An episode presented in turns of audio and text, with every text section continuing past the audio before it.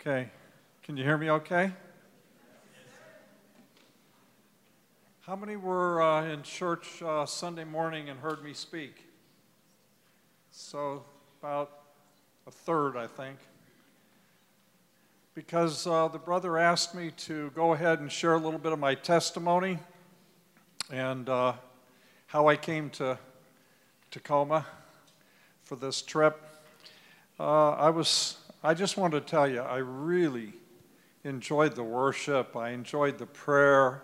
To be honest with you, this is the best service that I've been in so far. It was just excellent. It really touched my heart. Really touched my heart. But um, I was in the United States Army, and uh, I was 19 years old. I got out when I was 22, and I got into drugs and it was like the hippie movement. You're talking about Woodstock, all that stuff. And uh, in the midst of that, I got saved. And I was 24 years old, radically saved. And uh, by the time I was 25, I found myself in Tulsa, Oklahoma at Oral Roberts University, and I was baptized in the Holy Spirit. I was gloriously baptized in the Holy Spirit. I started speaking in tongues. I could not speak in English for about 12 hours. Every time I opened my mouth, all I could do was speak in tongues. It was just powerful. Power, power of God was all over me. I got involved with a church there in the city. Immediately, God started using me in the area of deliverance and healing for drug addicts, for people in the occult. We went to prisons. We had a, a, a, a statewide ministry. We had a band, we had a drama team, we were doing all kinds of things. That went on for quite a period of time. And then the Lord started pointing us overseas. I made my first overseas trip in 1986. Oh, by the time I was 30, I was ordained as a pastor in the church. God was moving radically. Went overseas, spent time in India, Nepal, all these different areas. Uh, actually got an opportunity to go into China. This was 1986 under communism. But during that period of time, uh, the American church was really praying for Russia, for Ukraine, for those in the Soviet bloc. I mean, they were just praying for the persecuted church. We called it the persecuted church. We prayed constantly for the persecuted church. In the middle of 1980, 87, 89, something like that, I received a prophecy. And the prophecy was that I would go to Russia and I would minister to those who had been in prison and those who had been persecuted for their faith. So I carried that with me and I prayed. In 1989, I had the opportunity when the wall came down. As you know, historically, the wall came down in 1989. I had the opportunity to go by train from Helsinki, Finland to what was then Leningrad, and then on to Moscow, 1989. In Moscow, I met a bishop by the name of Vladimir Murashkin. He spent five years in prison. And he introduced me to the senior bishop of all the unregistered Pentecostals in Russia and Ukraine at that time, Bishop Ivan Fedotov. He spent 13 years in prison for his faith a man of God.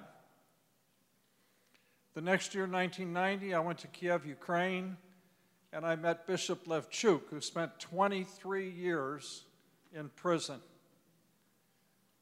An incredible man of God, 23 years in prison. We started a work in Russia and Ukraine at that time, and we go every spring and every fall, and we had kept this up consistently all through the years. 30 some years we've been working in Russia and Ukraine until the coronavirus. and everything shut down, everything locked up. I understand Ukraine's now open again, but Russia's still closed as far as getting in. So I'd like you to pray for us about that. We do Bible institutes for pastors and church workers. We do youth conferences. Uh, the last youth conference I did, there was three, four hundred young people. The young people are really on fire, doing very well over there. This was in uh, Russia in the Voronezh Oblast. We do pastors' conferences. I teach in churches. We've been doing this consistently for 30 years. And I'm really part of the brotherhood over there. And they've been asking when I can come. They're constantly asking, but we can't do anything until things open up. So please pray for us about that. I don't know if you know uh, Pastor Dima Shellick. He recently immigrated here uh, in September of last year, right in the middle of COVID, he and his family. And he was my main contact in Brovary. I was in his home many, many times over the years. And it turns out that one of his best friends was Pastor Sayenko. And so I met Pastor Sayenko in his home twice, and he invited me to come to the church to preach, but I never had the opportunity. But once Dima immigrated and I can't travel overseas, here I am. so that's how I that's how I got here. One of the things that we do and we're very strong on is discipleship. I don't know uh, if you understand what I mean by that. If you take the word discipleship, you break it down, you get the word discipline. It means to be disciplined. And we're to be disciples of Jesus. And, and the way I see it and the way it looks to me is that we come to the Lord, He's our Savior. We might even get filled with the Holy Spirit. We have the gift of tongues, we, we have the gift of different things. But there's a constant issue of lordship, of Jesus becoming Lord of every area of your life. Sometimes it's wrestling match. He touches stuff that you don't want to give up, but he touches it. And I'm not talking about sin, I'm talking about just other things God wants. So we're talking about being disciplined. So we have a discipleship program. We've done it with young people. I've done it in Bible schools, different places around the, the world. I don't know if you're aware of Youth with a Mission. Youth with a Mission is a tremendous organization young people. They hold discipleship training programs. I've taught for them. But we have this program, and it's basically empirical. It, it, it helps grow you in the Lord through basic principles. And uh, the two main principles are number one, to know Him. To know Him, your personal relationship with God, and basic disciplines that you need to do to develop that. I mean, if you think about a relationship with a person, how do you develop that relationship with a person? Well, you spend time with them, and you talk to them, and they talk to you, and you do things together. It's a relationship.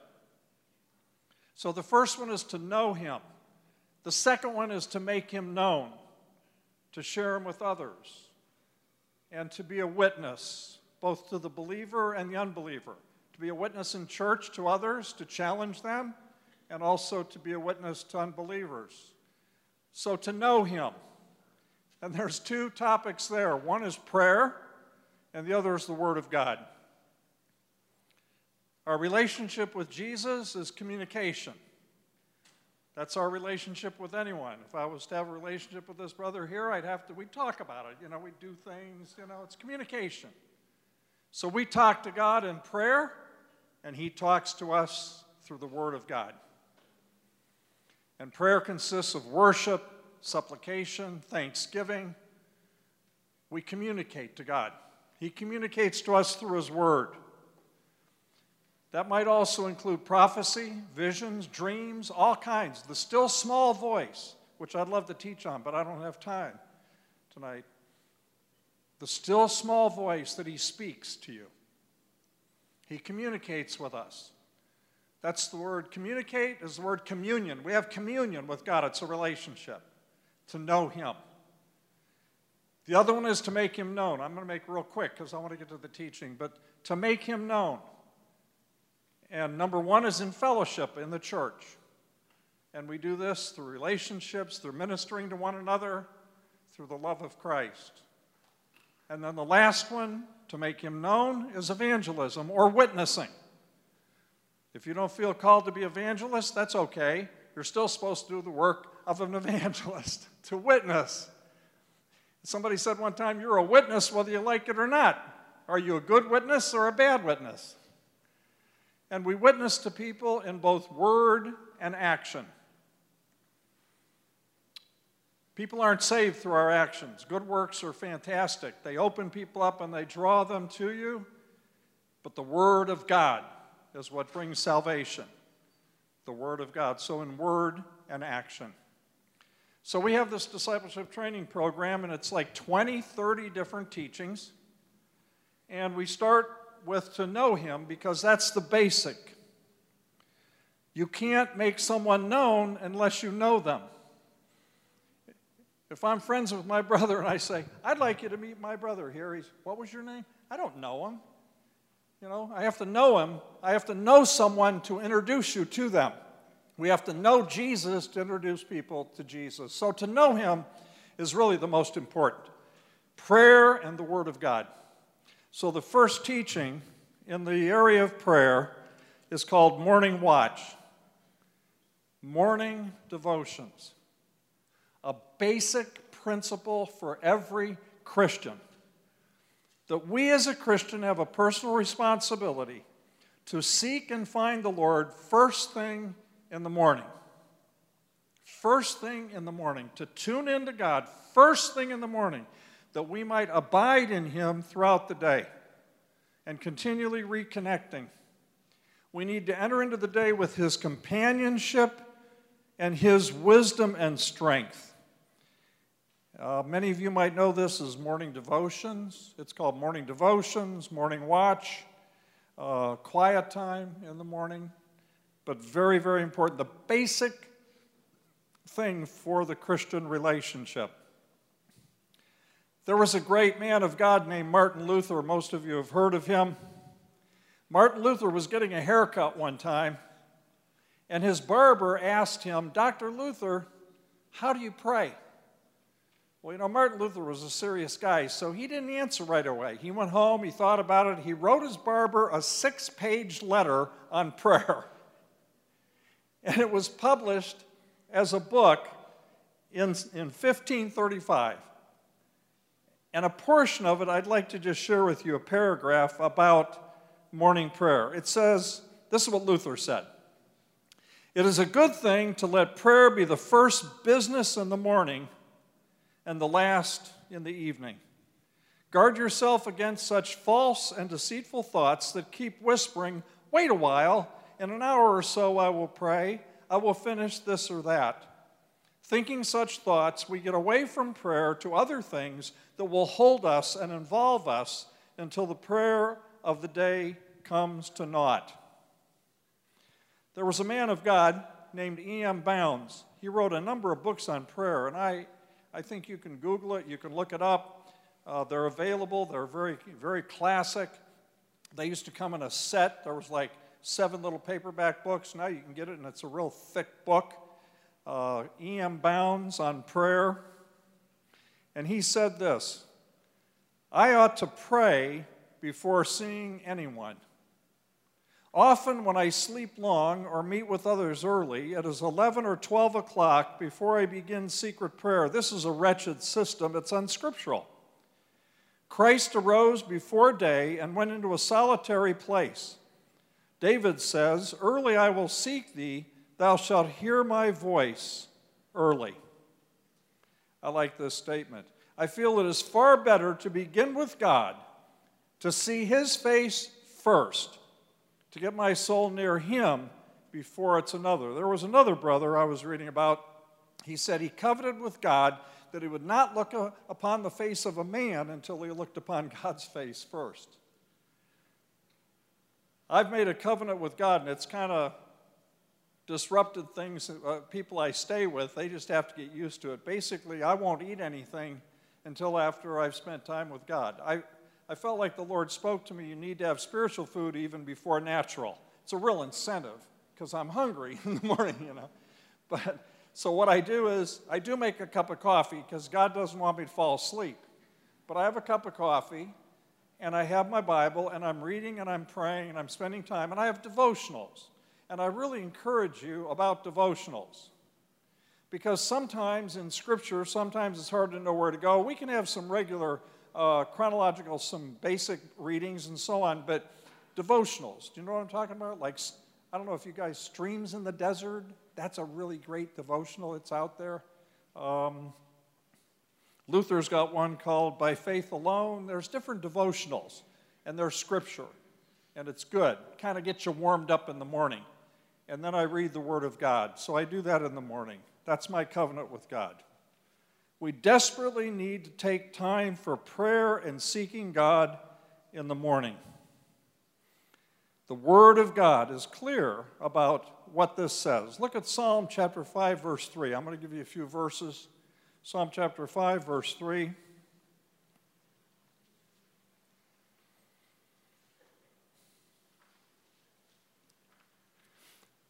My voice you shall hear in the morning, O Lord. In the morning I will, it, I will direct it to you, and I will look up. Somebody said, You're either going to say, Good morning, God, or Oh, God, morning. say, good, good morning, God. The first thing I do. I immediately start communicating with the Lord. In fact, for me, it's praying in the Spirit. I immediately start praying in the Spirit. It's such a blessed gift. Psalm 88 13. Psalm 88 13. But to you I have cried out, O Lord, and in the morning my prayer comes before you. These are the Psalms of David. We should give him first attention in the morning. Proverbs 8:17. This is excellent. Proverbs 8:17. I found that some translations, and actually the Russian translation is one of them, uh, doesn't read exactly like this, and I'll explain it in a minute. But it says in Proverbs 8:17, "I love those who love me, and those who seek me early will find me." And I was talking to a brother, he said, No, our Bible doesn't say that. It just says, Those who seek me will find me. I said, Well, there's a word missing. He said, Are you sure? So I looked it up, and in the Hebrew, the word is shakar, and it means to diligently seek early in the morning, or to diligently do anything early in the morning.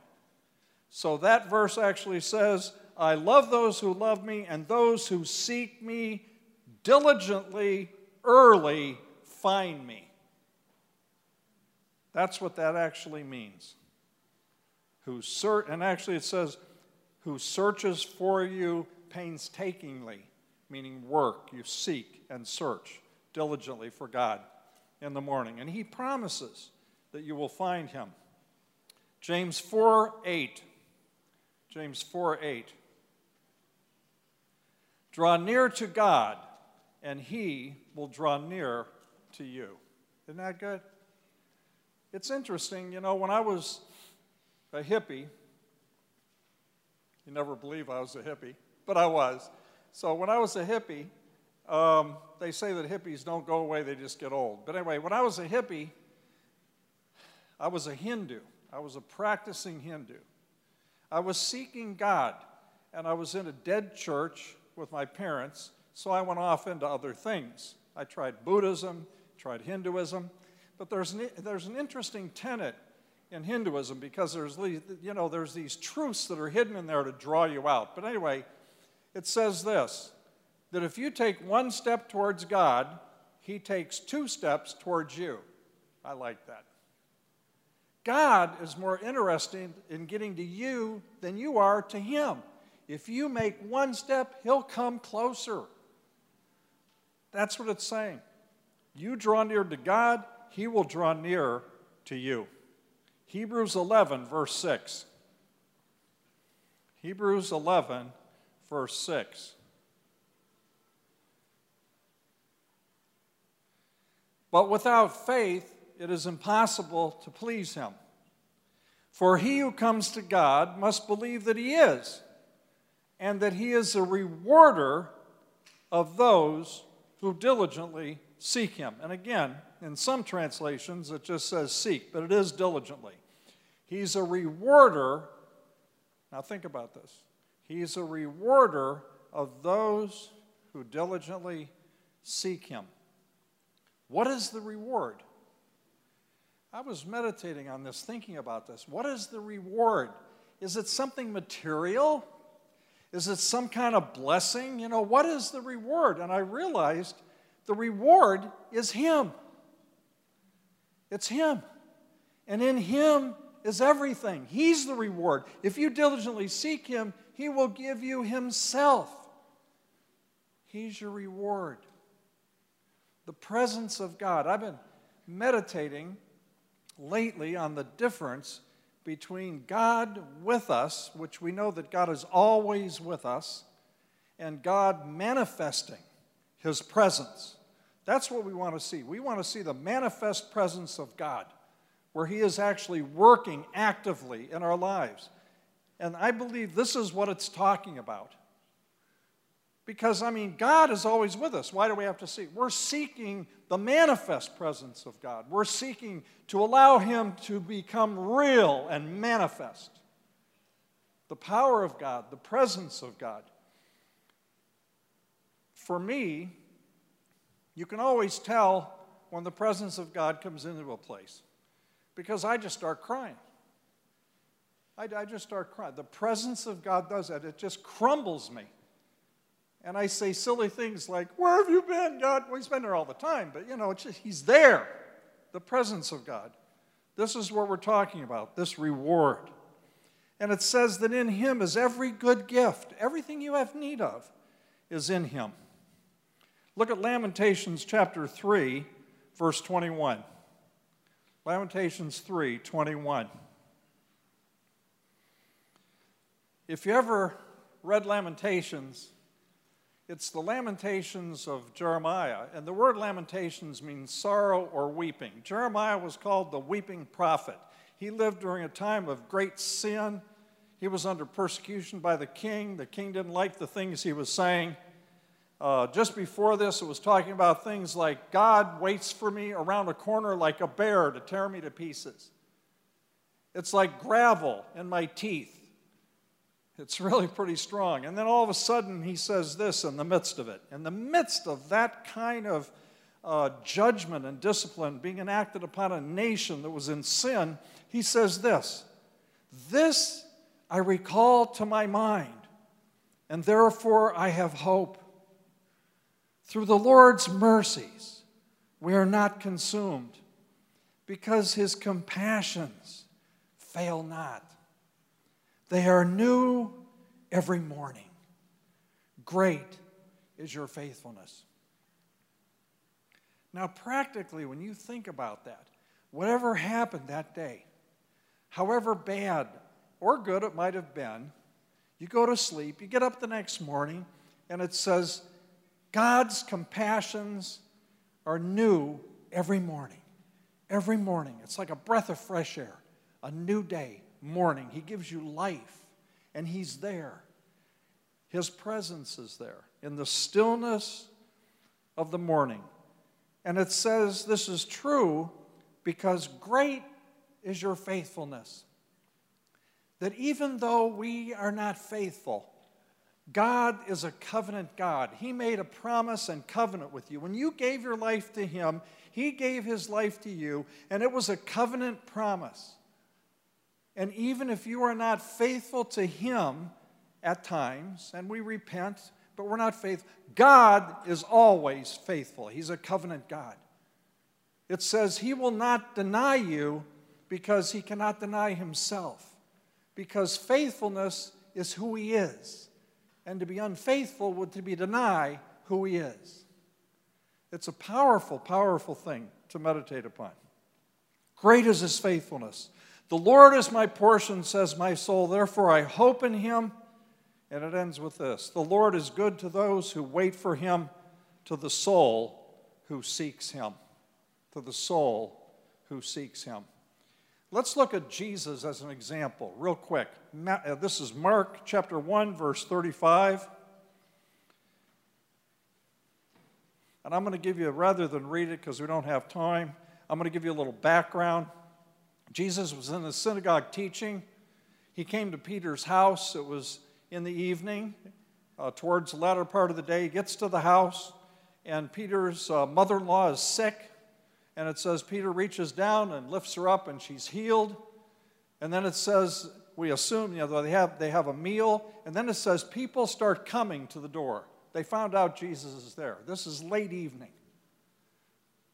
And people start coming. We don't know how many people. They said it was uh, the city.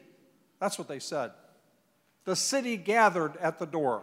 I used to talk about this. Wasn't a village, wasn't a town, it was a city.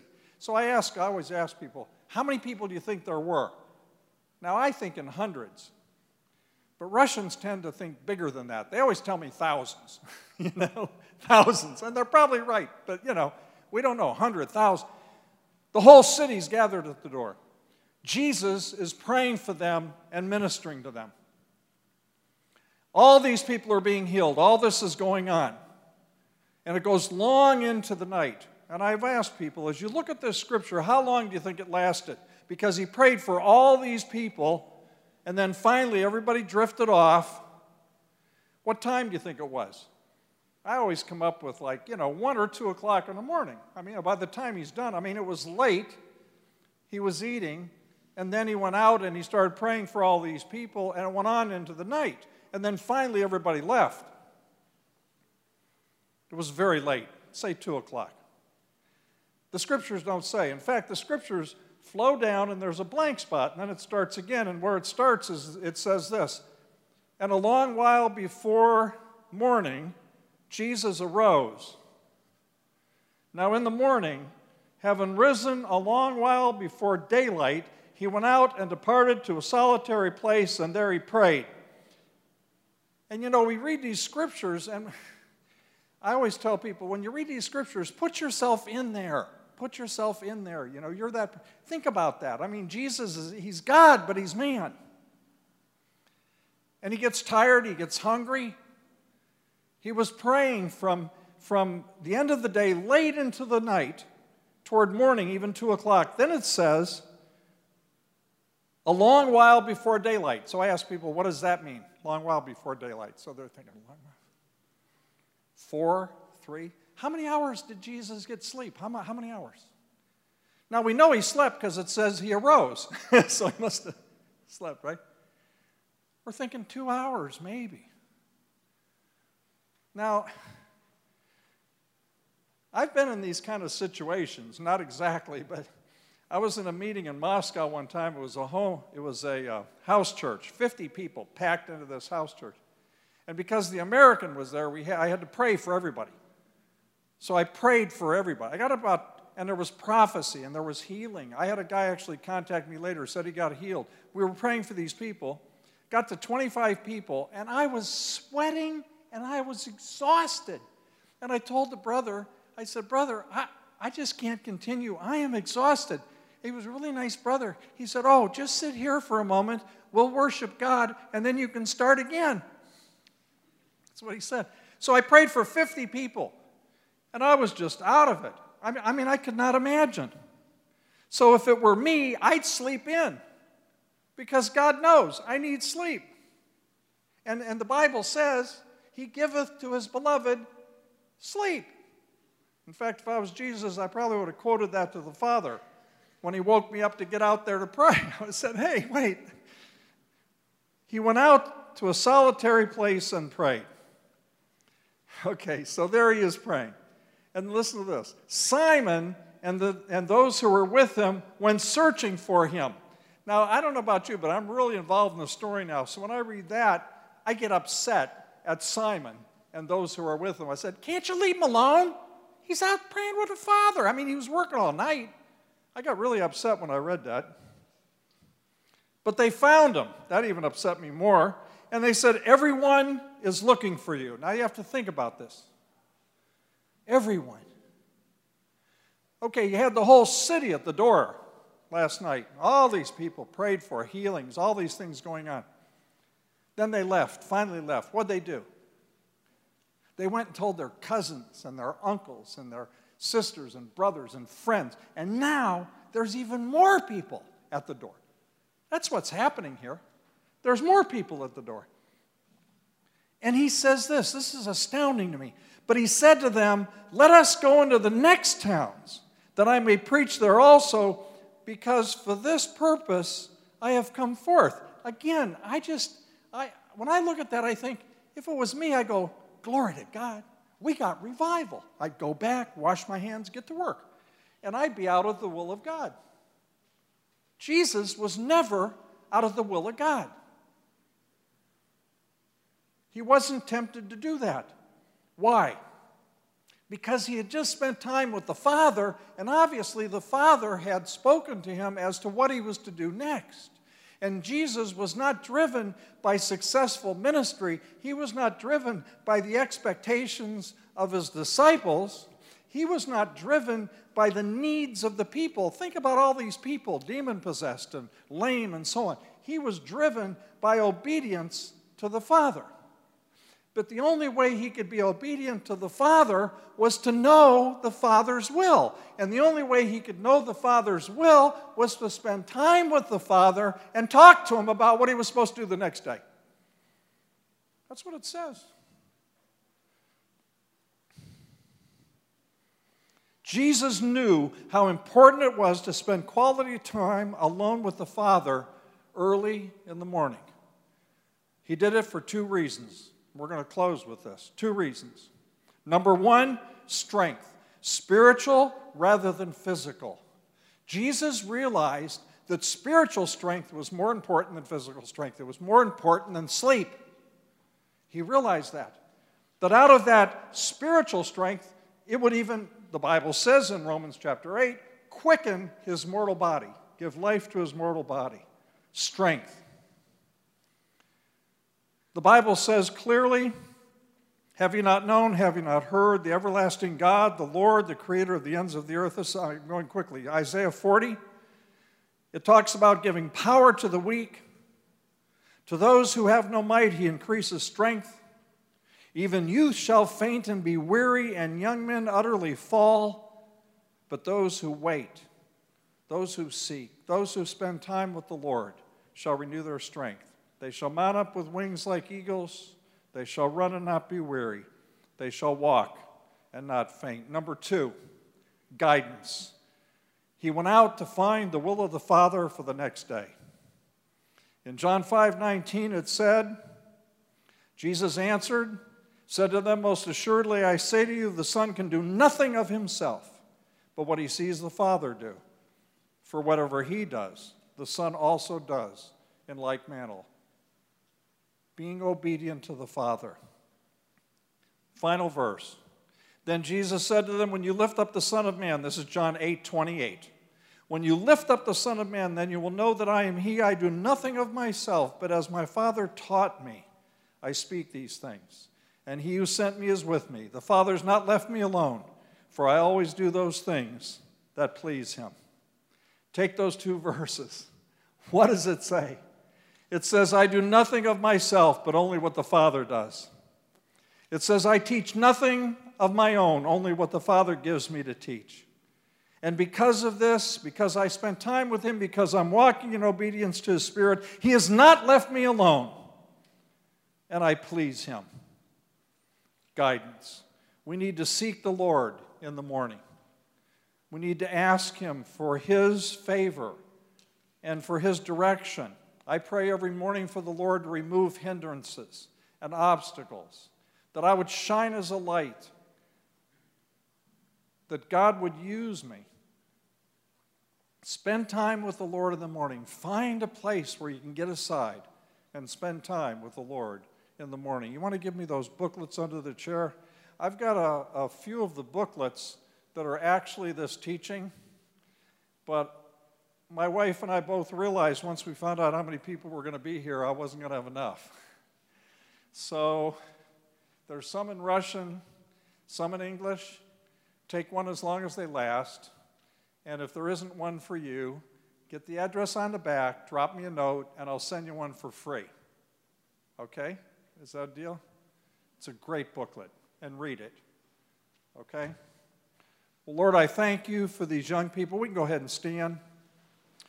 Lord, I want to thank you for these young people, for the grace of God that you've placed upon them. And Lord, I just saw, just saw the generations of this church. What a blessing! What a blessing! A gift. Lord, I pray you establish them in the disciplines of the faith, this being one of the simple disciplines, that they would become not only saved, but disciples that you would become Lord, fully Lord. In Jesus' name, Father.